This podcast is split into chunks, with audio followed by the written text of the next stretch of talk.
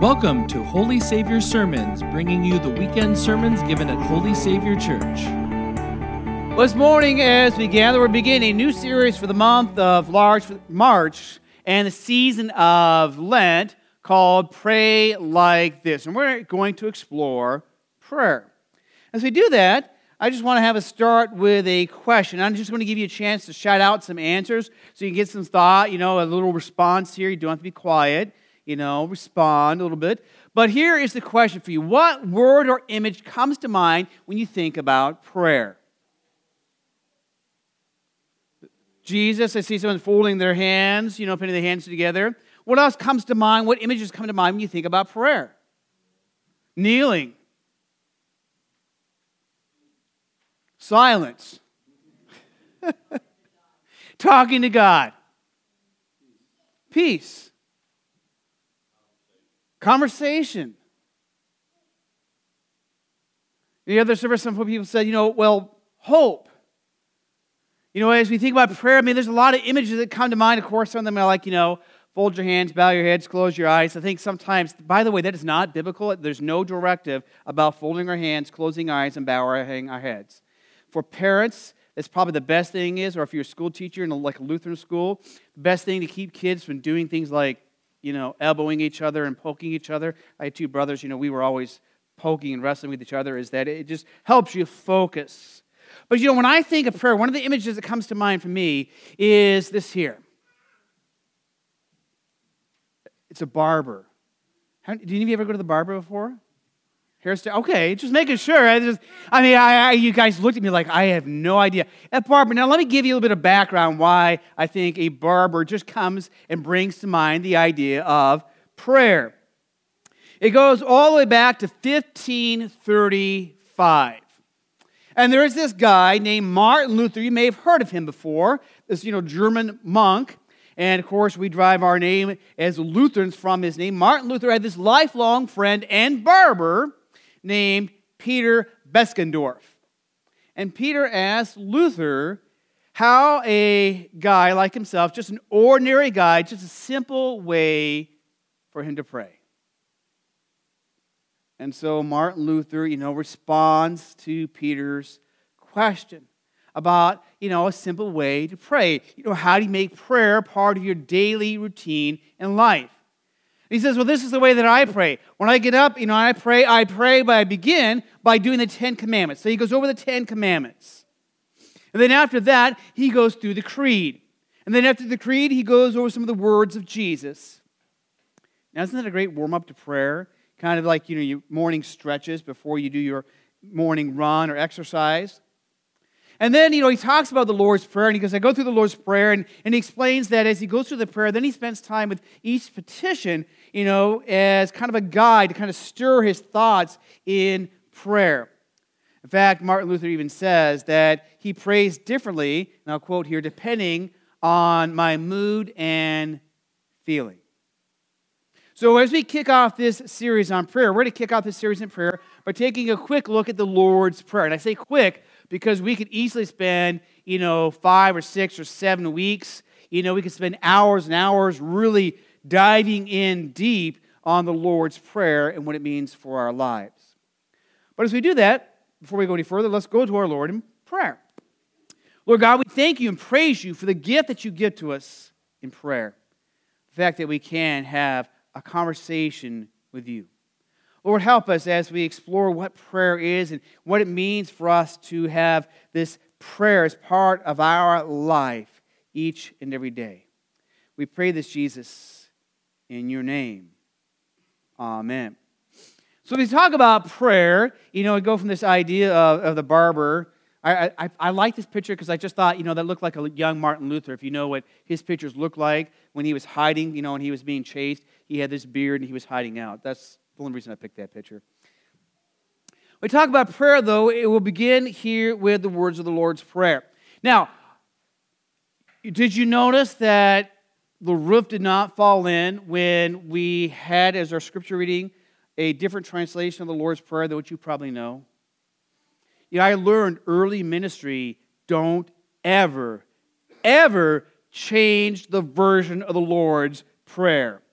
I inadvertently did that years ago in Omaha. I didn't, I mean, I didn't realize that happened in the bulletin. Didn't proofread the bulletin that part because it's always the same, except for this time that it wasn't. And I tell you, I felt like there were pitchforks and daggers, and they were ready to string me up. I was in trouble for changing the version of the Lord's Prayer, kind of that old German, Pastor, we're not doing this other version of the Lord's Prayer. That's not right. I'm like, it was a mistake. Give the young guy a break. You know, we'll correct it next time. Never again. But as we do this, we're going to go through this other translation just because sometimes, like we had in our series in September, we talked about how to read the Bible. We said sometimes if we read a different translation, it just gives us a little more of that, oh, okay, maybe I have a better understanding, or maybe I've got another question that I hadn't thought of before. And the version we use is kind of the King James Version, kind of like the 23rd Psalm. We like that kind of beautiful poetic way of saying that. It really was the common language of the people in those days. It's not some high super language, but it really is the language the people would speak to them. So, more in the, in the language we speak today, let's just dig in as we begin this first petition here. The first petition here is these words, and let's read this together Our Father in heaven. So, as we think about this, we think about what this means for us, and as we begin our prayer. These are profound yet simple words. Because as you think about it, you know, who is this God we're praying to? Yes, God is the galaxy maker. He is the creator of all things. He put all the stars, you know, in the sky. He gives breath to each and every one of us. And yes, our God is also the king of the universe. He rules over all things, and he rules over our lives. But as we talk about this God that we come to, we don't come to a God like a deist would. Deists believe that God kind of got the world spinning or got the world going like a clock. This is a clockmaker here. And um, simply let the clock running or left the world running. We also, as we pray to God, we don't come to a God who kind of, again, got things going and said, hey, you know, I'm busy right now. I'm relaxing on the beach for the rest of eternity.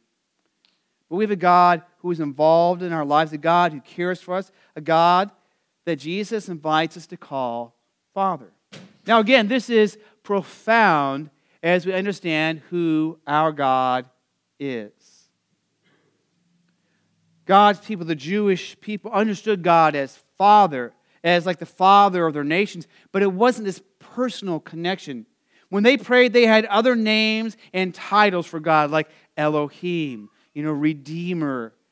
And they would use these names as they approached God. But now Jesus invites them and invites us to come before God as his children, to come before God in relationship like a father and a child.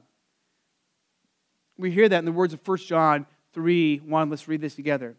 See what great love the Father has lavished on us that we should be called children of God, and that is what we are. You know, just to spend a few moments and really think about the, what it means that you and I are God's children. That God, yes, the galaxy maker, the, the king of this universe, the great and mighty one, invites us. He invites you to address him as Father. In the Greek, the word for father would have been pater, which we get our English word father from. In the Aramaic, where Jesus, the language he originally would have spoken, and kind of a blend of the Hebrew and the, the Greek language, the Aramaic would have been the word Abba, which maybe you've heard that word before Abba, Father. So, this, this close relationship we have with our Father. Now, we say that, you know, hopefully you understand there's a difference between our earthly fathers. And even if you had a great earthly father, no earthly father is perfect.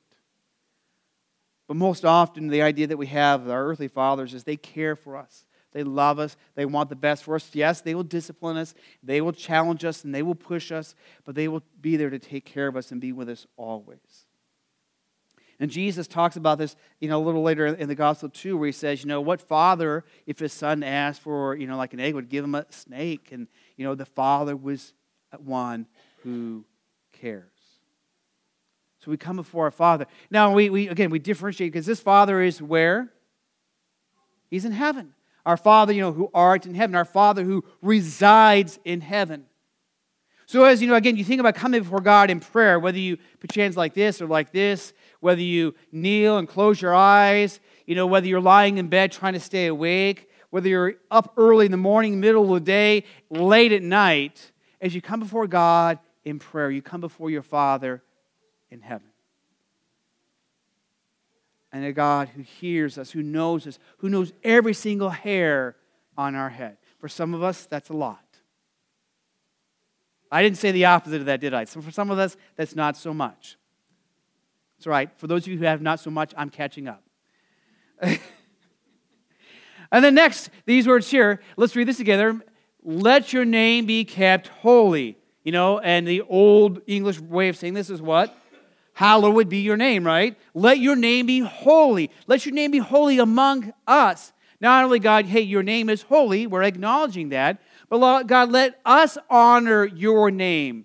Let us, with our words and our lives, honor you. Honor who you are. Acknowledge who you are. What Jesus is doing here is he is shaping our expectations in prayer.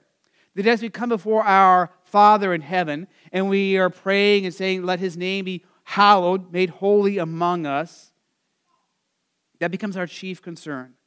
That we see God as one who is you know, worthy of our honor and our praise.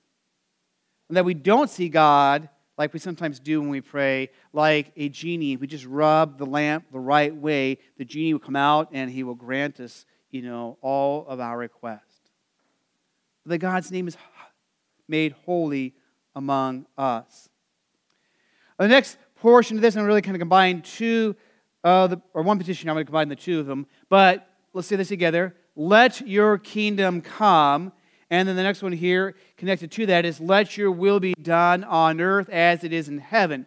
That is, we pray that God's kingdom comes, we pray about his kingdom of power, his kingdom of grace. So is power, God's power made known in this world, in his creative power, his grace, his love, his mercy.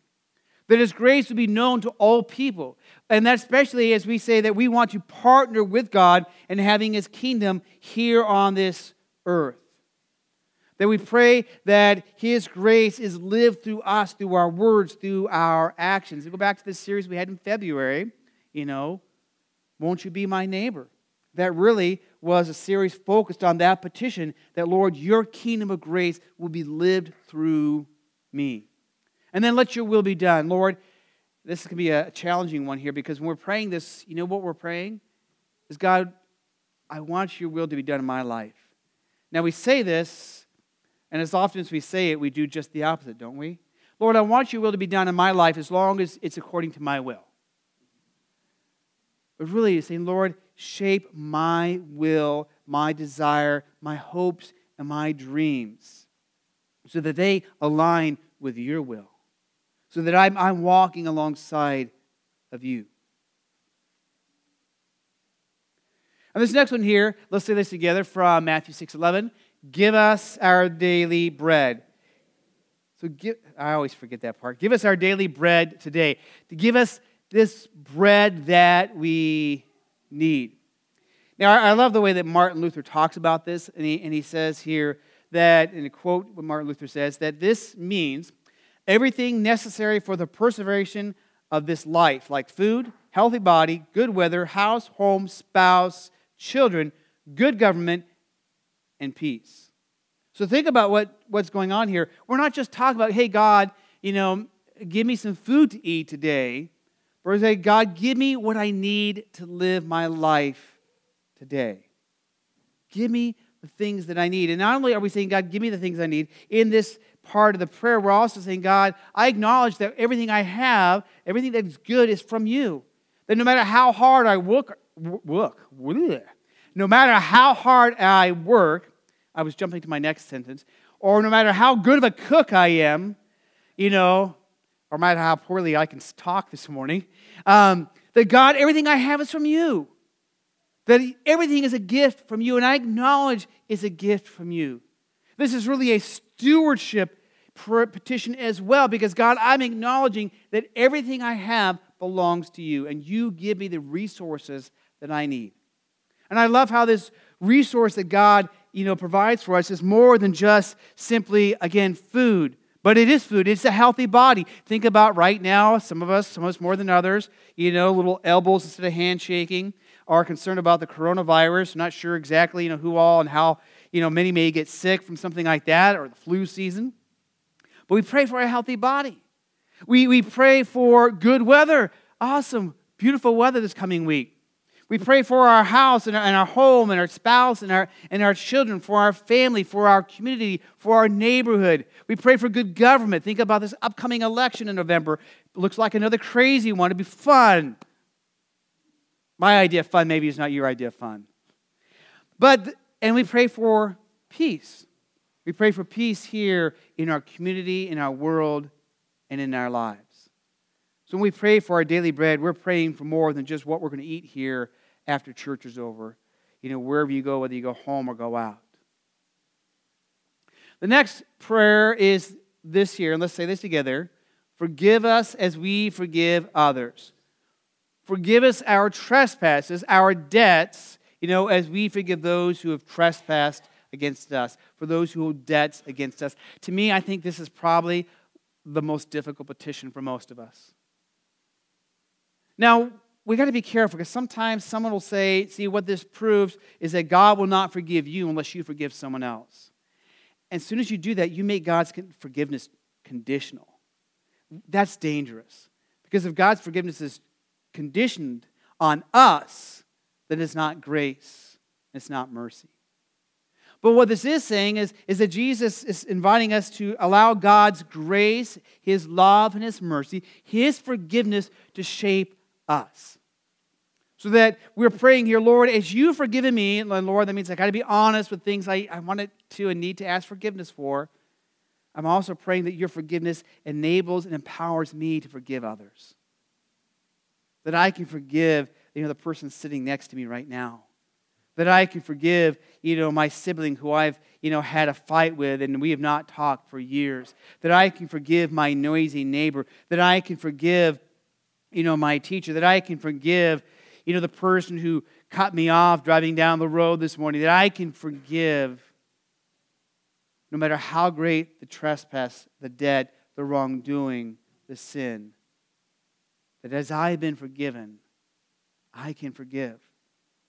Now, this is a powerful prayer because, again, it's not just acknowledging our need and God's forgiveness of us, but also that we need His help to forgive others.